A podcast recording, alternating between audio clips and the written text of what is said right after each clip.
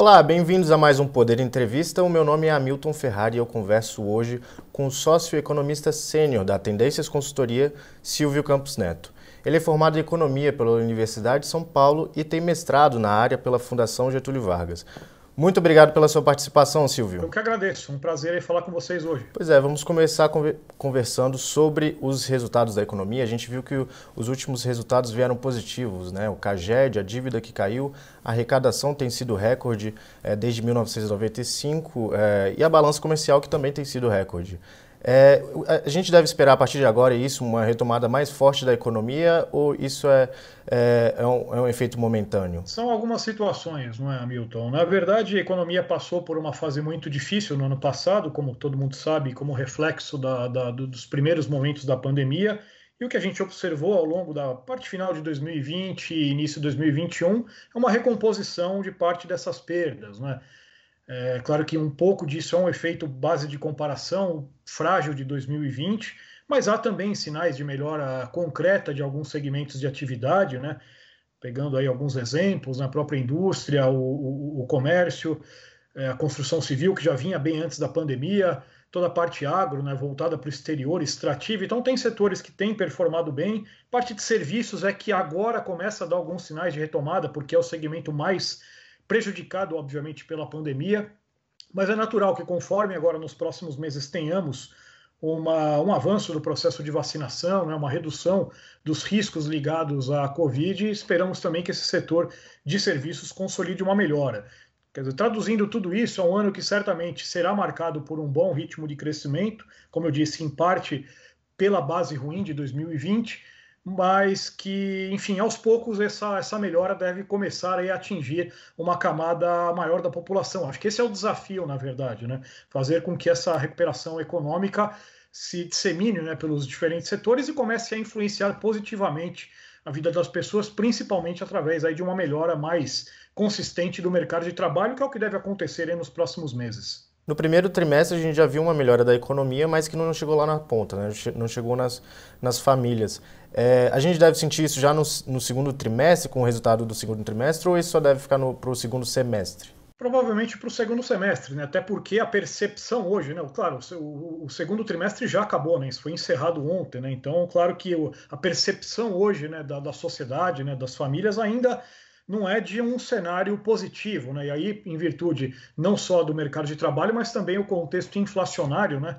Com é, diversos preços de itens importantes que mostraram variações bastante elevadas. Agora, provavelmente ao longo do segundo semestre, a gente deve observar aí uma melhora nesses dois indicadores, né? tanto no sentido de uma reação mais consolidada do mercado de trabalho, o formal já vem se recuperando, né? e possivelmente o mercado informal também deve ganhar mais ímpeto com a, a, a gradual superação do fator pandemia, e mesmo a inflação, embora ainda como um fator de preocupação, possivelmente arrefecendo aí uma parte das pressões, ainda que com algumas questões pontuais, por exemplo, o aspecto ligado à energia elétrica ainda sendo um problema.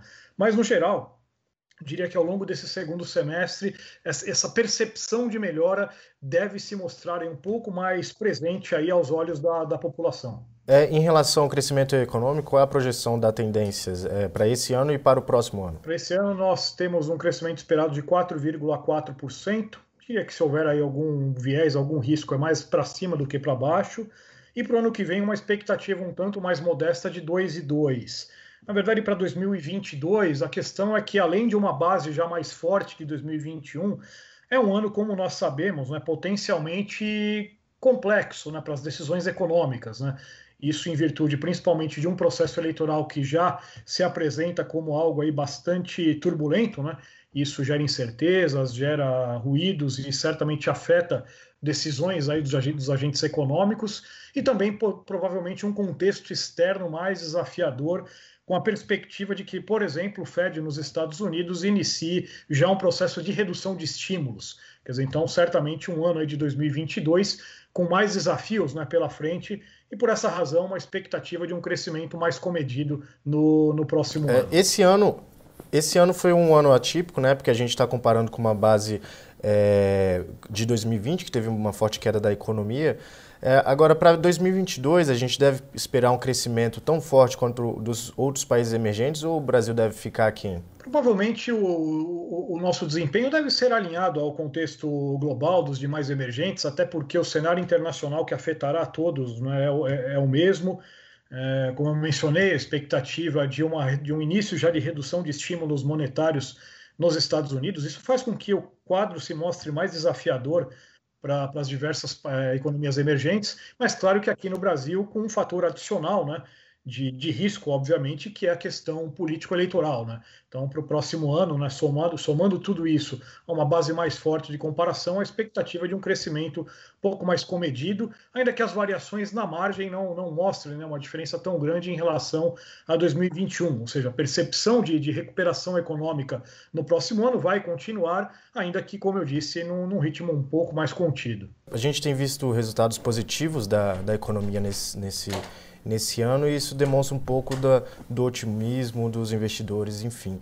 Isso deve continuar pelos próximos meses ou isso pode ser afetado por, por alguma questão que está é, doméstica aqui no Brasil? Por exemplo, a CPI, a crise hídrica, o que, que, que, importa é, para o crescimento econômico agora?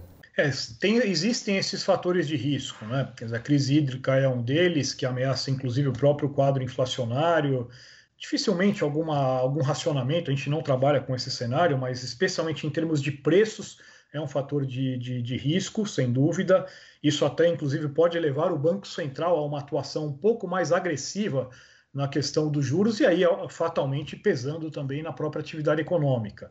As incertezas políticas, elas seguem monitoradas, é difícil dizer até que ponto, nesse momento, elas vão alterar muito o jogo né, em termos da economia real, mas é fato que é algo que não contribui, né?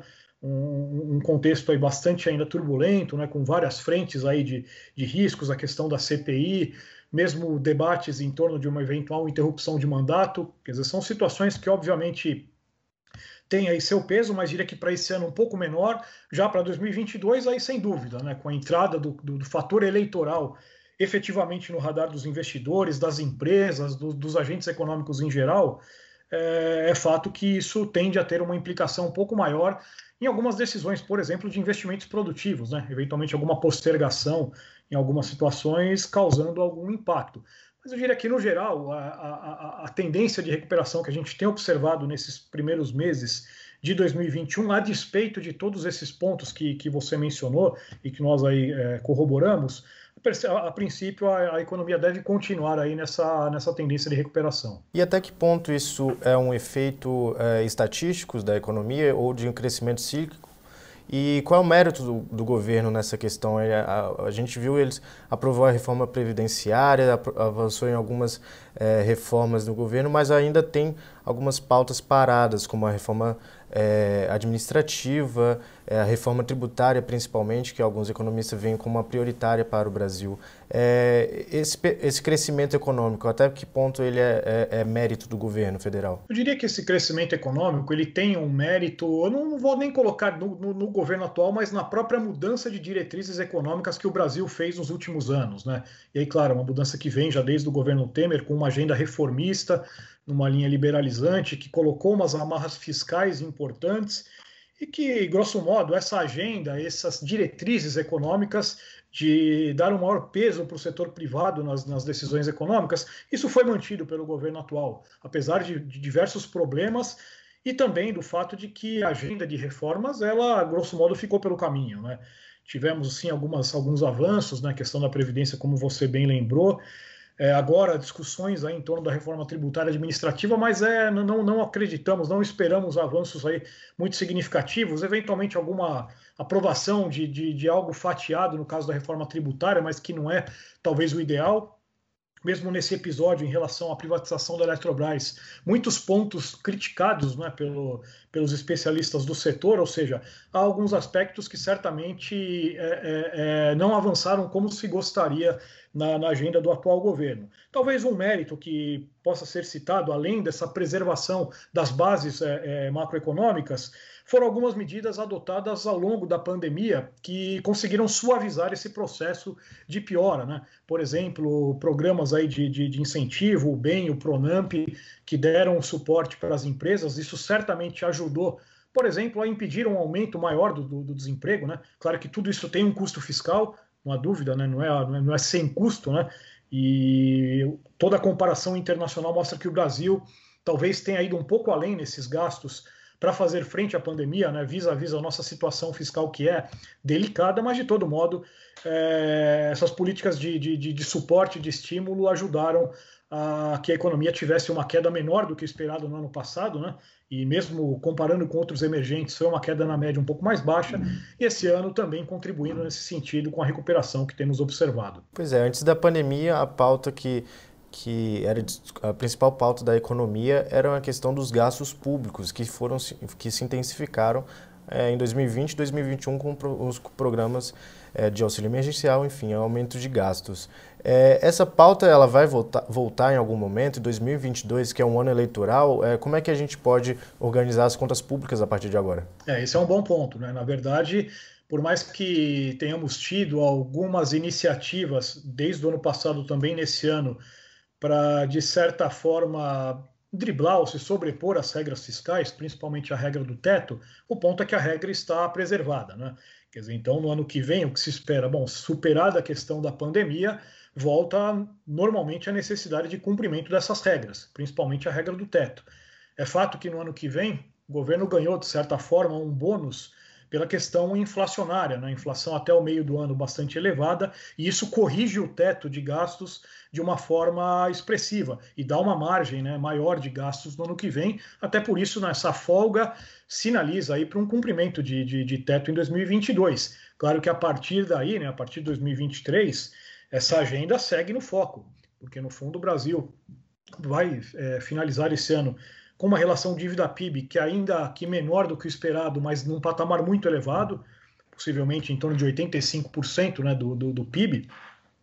E para uma comparação internacional, países emergentes têm uma relação dívida-PIB de 50%, 40%, eventualmente 60%. Quer dizer, o Brasil segue um tanto quanto desenquadrado nessa métrica, que é bastante importante. Né?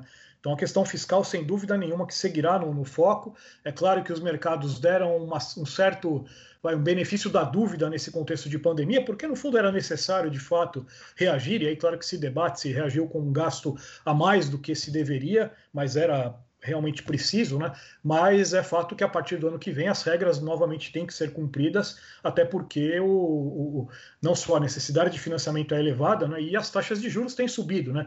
E as taxas de mercado elas vão naturalmente reagir aos sinais que serão emitidos não só pelo governo atual, mas pelo potencial próximo governo, né, perto das eleições e após as indicações aí que ele der sobre esse tema, que como eu disse, segue bastante importante. Mas temos aí em 2022 o ano eleitoral que o teto do ga de gastos vai estar tá, é, maior, vai ser possível gastar mais por causa dessa folga inflacionária.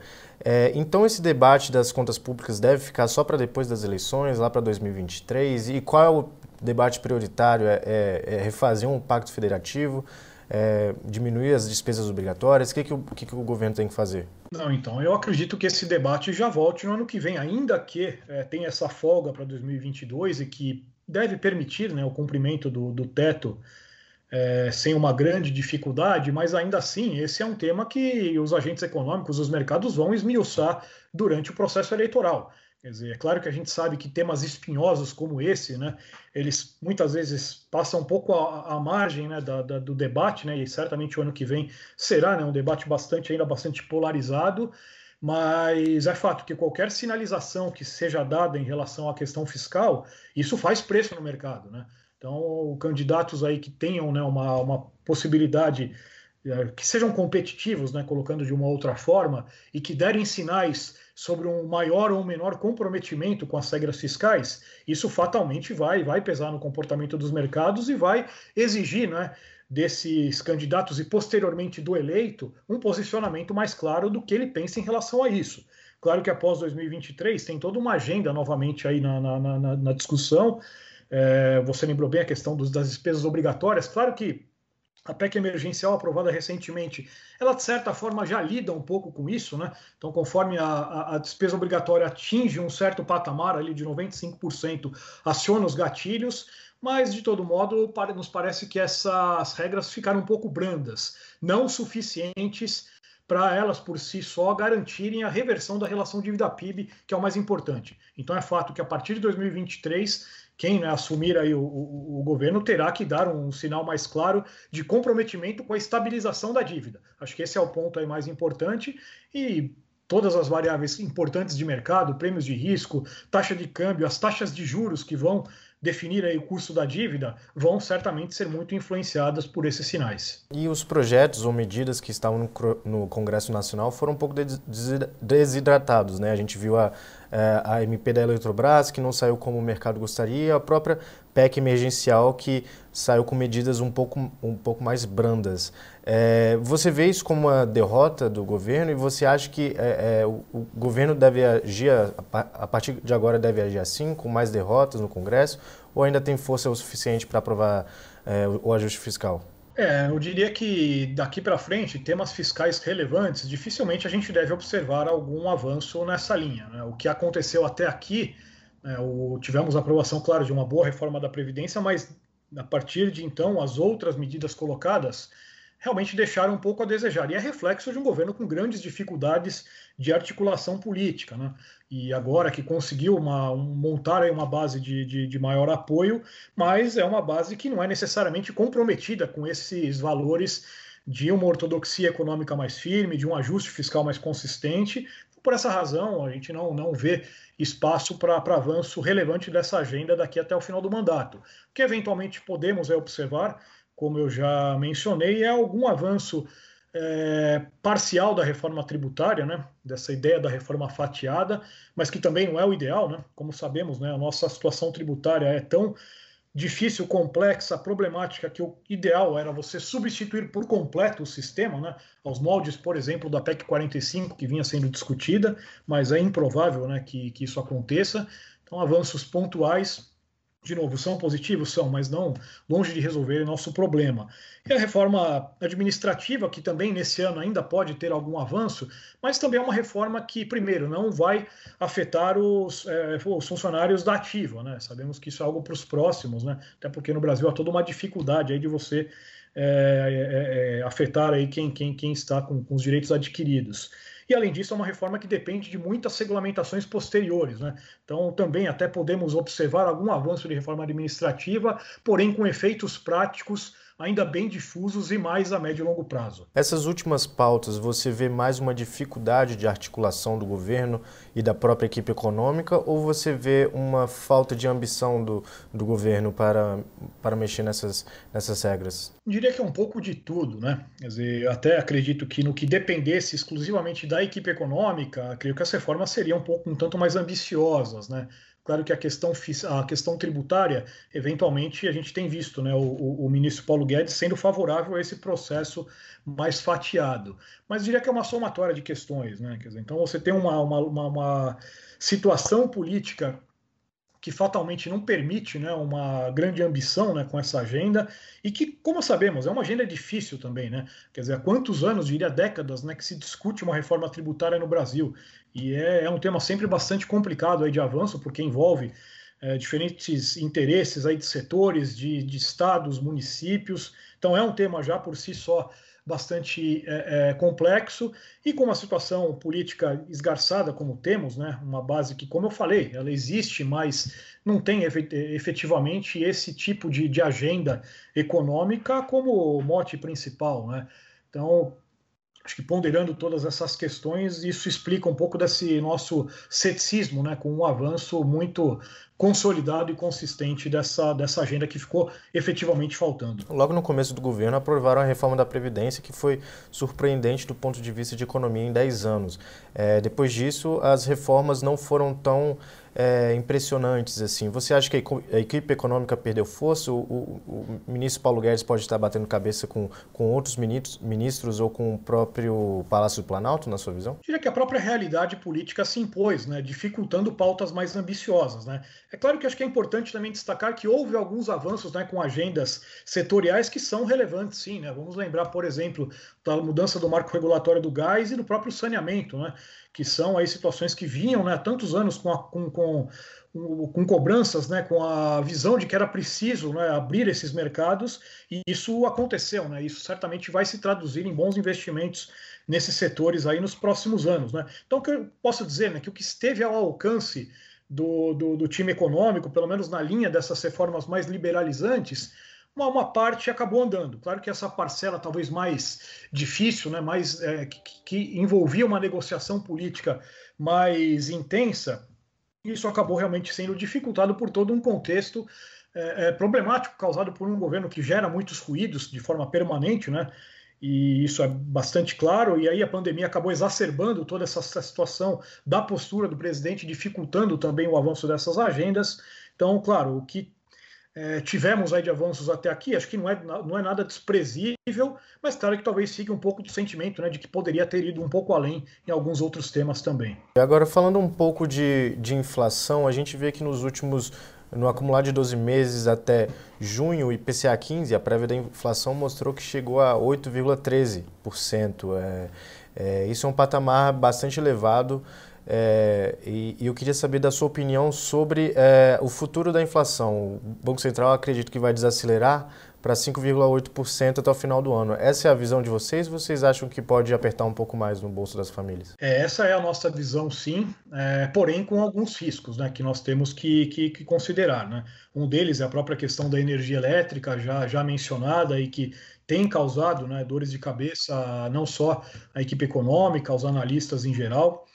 É, então, acho que esse é um, é um aspecto. Própria dúvida que existe, aí não é só no Brasil, é no, no mundo, na verdade, de, do que essa inflação atual é temporária, o que, que é permanente. Sabemos que, em virtude da pandemia, houve uma série de, de desequilíbrios e de rupturas em cadeias produtivas, né, e aí gerando é, pressões aí de preços, principalmente da parte de bens industriais, né? Então, qual que é a expectativa? Que uma boa parte disso se dissipe com o tempo, mas claro que há uma incerteza, né? Se efetivamente isso irá acontecer, em qual magnitude, né? Que isso aconteceria. Outro foco de incerteza é o próprio câmbio, né, que teve uma pressão grande né, desde o ano passado até início desse ano e que mais recentemente mudou um pouco de patamar, né, devolveu uma parte dessa alta que a gente avalia que haveria espaço para uma queda adicional pelos fundamentos, mas que diante das incertezas internas e da questão é, dos juros lá fora, eventualmente essa queda do dólar pode ser revertida nesse segundo semestre, né? Então também seria mais um fator de risco para a inflação aí no final do ano e também em 2022. E olhando o ano que vem, a própria questão né, político-eleitoral, que sempre gera ruídos e também acaba afetando os mercados aí via câmbio, com impactos potenciais na inflação. Então eu diria que é, a perspectiva é sim de uma inflação desacelerando, né? esse patamar de 8% não nos parece razoável né, para um, um, horizonte aí do, até final desse ano e ano que vem, é, até porque, no fundo, primeiro, teve o efeito base do ano passado e também estamos ainda falando de uma economia que se recupera, mas com ociosidade ainda, né? e aí o mercado de trabalho, né, com uma taxa de desemprego ainda elevada, isso não, de certa forma, dá fôlego é, longo para uma inflação muito alta. É, então a inflação tende a desacelerar por essas razões, porém os riscos que estão colocados ainda estão majoritariamente numa ponta altista. Então, evidentemente, essa desaceleração pode ser um pouco menor do que a gente espera, e aí, claro, gerando uma reação um pouco mais agressiva por parte do Banco Central. O Banco Central também, que inclusive subiu a, a, a taxa de juros para 4,25 e sinalizou que vai caminhar para o nível neutro da taxa Selic, né, sem estímulos. É, isso já nesse ano. E, e, em 2022 você não acredita que a economia tem que ter estímulos? A taxa de juros pode baixar ou deve ficar nesse patamar mesmo? É, esse é um, é um tema complexo. Né? Na verdade, se pegarmos apenas do ponto de vista da questão da necessidade de algum estímulo adicional, dessa ociosidade que, que eu já mencionei, do próprio mercado de trabalho precisando se recuperar plenamente, seria o caso sim de uma política monetária ainda num terreno expansionista, ou seja, com uma taxa de juros abaixo da, da, da, estimada como neutra. No entanto, como a gente também já mencionou, os riscos inflacionários ainda estão muito presentes. Então, o Banco Central já sinalizou o alcance desse juro neutro nesse ano. E para 2022 ainda há uma percepção, pelo menos aí nesse momento, de que os riscos são de uma inflação acima da meta, pelo menos acima do centro da meta, o que nesse caso não abriria espaço para uma postura mais frouxa, vamos dizer assim, na política monetária, de modo que o que dá para acreditar nesse momento é que essa taxa de juros deve permanecer no ano que vem nesse nível de neutralidade ou, eventualmente, a depender desses riscos mencionados, caso eles se exacerbem do lado autista, o Banco Central tendo que, inclusive, um pouco além para conter aí essa piora de, de, expectativas. O Banco Central subiu na última reunião, mas é, nas três últimas reuniões as expectativas de inflação já vinham subindo. Na sua avaliação, é, teve algum erro do Banco Central? Ele atrasou demais a subida dos juros ou você acha que foi o adequado? Não, não creio. Não, não diria que houve erro, até porque o Banco Central ele, é, tomou as decisões em cima de, de, uma situação de momento de ampla incerteza, né, no, naquele primeiro momento da pandemia, nos primeiros meses ali no ano, no ano de 2020, e realmente posicionou a taxa de juros no patamar que, que ele julgou adequado em termos de fornecimento de estímulo para a economia num contexto bastante atípico da pandemia. Né? O que na verdade aconteceu foi uma surpresa com uma recuperação tanto quanto mais rápida da atividade econômica e um, um choque inflacionário global, né? E aí, de novo, não, é, não foi só aqui. Claro que o nosso processo inflacionário foi é, é, amplificado internamente pelo que aconteceu com a nossa taxa de câmbio, né? que não, não voltou como se esperava ao longo do segundo semestre. Na verdade, o dólar aqui subiu e ficou oscilando em patamares muito altos. Isso é, de certa forma, causou um estrago inflacionário ainda maior. Mas o que tivemos, de fato, foi um, um choque de preços vindo de fora, né, com uma recuperação bastante intensa de preços de commodities, de preços de matérias-primas, esse descompasso de oferta e demanda em algumas cadeias produtivas, gerando distorções aí de custos de insumos, e a inflação que acabou nesse contexto surpreendendo todo mundo, né? E vários países, inclusive, tendo que mudar né, o seu discurso, e alguns deles até já também mudando a própria política monetária. Então, eu diria que quando o Banco Central percebeu né, o, o a magnitude do risco, ele rapidamente deu uma, uma, uma, virada na sua política monetária, né? isso já a partir de março desse ano, até porque, inclusive, parte dessa depreciação mais forte do câmbio também era resultado né, de uma taxa de juros é, negativa em termos reais, né? algo que não é compatível com a nossa realidade. Né? Então, eu diria que acho que o Banco Central ele lidou, num primeiro momento, com a uma situação de ampla incerteza, reduzindo corretamente os juros, e na hora que ele percebeu né, que, que, realmente havia riscos maiores aí do que os quantificados, ele mudou né, a, a, direção e tem feito os ajustes no ritmo até que de forma bem acelerada, acho que de acordo com, com, com o recomendável. Né? Claro que depois é sempre fácil né, falar de, de erro, mas é preciso sempre reconhecer né, que a situação gerada por essa pandemia envolvia uma incerteza brutal por ser um evento aí sem precedentes, vamos dizer assim, na, na história moderna. É, Para finalizar agora, os investidores estrangeiros estão colocando, colocando quase 50 bilhões aí na Bolsa de Valores do Brasil e aliado a isso o dólar também caiu bastante, foi para baixo de R$ reais, voltou, mas ainda deu uma, uma queda. Como é que você está vendo a entrada de recursos estrangeiros agora no Brasil? Deve se tornar mais atrativo? Está mais atrativo para, para os emergentes? Eu vejo duas, duas forças nesse movimento. Uma meramente especulativa, aquela visão que os ativos brasileiros ficaram baratos, principalmente por uma taxa de câmbio bastante depreciada. Então, uma parcela desses recursos ingressando aqui, basicamente para especular em cima da perspectiva de melhora pontual desses preços. Mas são recursos que podem, em algum momento, é, deixarem o país. Há certamente uma entrada talvez mais olhando aí médio e longo prazo, né, com algumas mudanças aí de, de, de aspectos setoriais, como a gente já mencionou, né, e que podem se traduzir em investimentos efetivos aí em, em certos segmentos, mas, e aí, claro, eu falei da questão do saneamento, do gás, mas também toda uma agenda de, de concessões que teve sequência, acho que isso é importante destacar, né, parte de, de infra em especial, os leilões continuaram ocorrendo, né? E acho que isso é, é um ponto também importante. Isso, claro, que atrai também a demanda de, de, de estrangeiros. Agora, o ponto é, o ano que vem temos um, uma barreira grande aí pela frente, que é superar mais uma vez um processo eleitoral complicado, turbulento, né? Então a, a, a postura dos, dos estrangeiros, né? O, comprometimento deles né, com, com, o Brasil fatalmente vai depender do que for sinalizado né, pelos principais candidatos e principalmente por quem for o escolhido na, no final do ano. Né? Então não, não há como dizer aí que a, que, a, que a vinda dos estrangeiros é definitiva. Se nós escolhermos um caminho de mudança da, da agenda econômica numa linha mais heterodoxa, talvez aí mais populista, menos preocupada com alguns aspectos fiscais, estruturais, fatalmente a gente pode ter aí uma perda de, de, de investimentos. Isso aí é, é, é, natural. Então é importante sempre termos em mente né, que esse é um, é um assunto é, bastante importante e que vai determinar, aí, sem dúvida nenhuma, vários aspectos da economia brasileira nos próximos anos, inclusive o apetite de investidores estrangeiros, tanto para aplicações em carteira, em ações, em renda fixa, mas também nos investimentos de, de médio e longo prazo. Ok, eu conversei com o economista sênior da Tendências Consultoria, Silvio Campos Neto. Muito obrigado pela sua participação, Silvio. Eu que agradeço, né? sempre um prazer falar com vocês. Uh, fico sempre à disposição. Um abraço e até a próxima.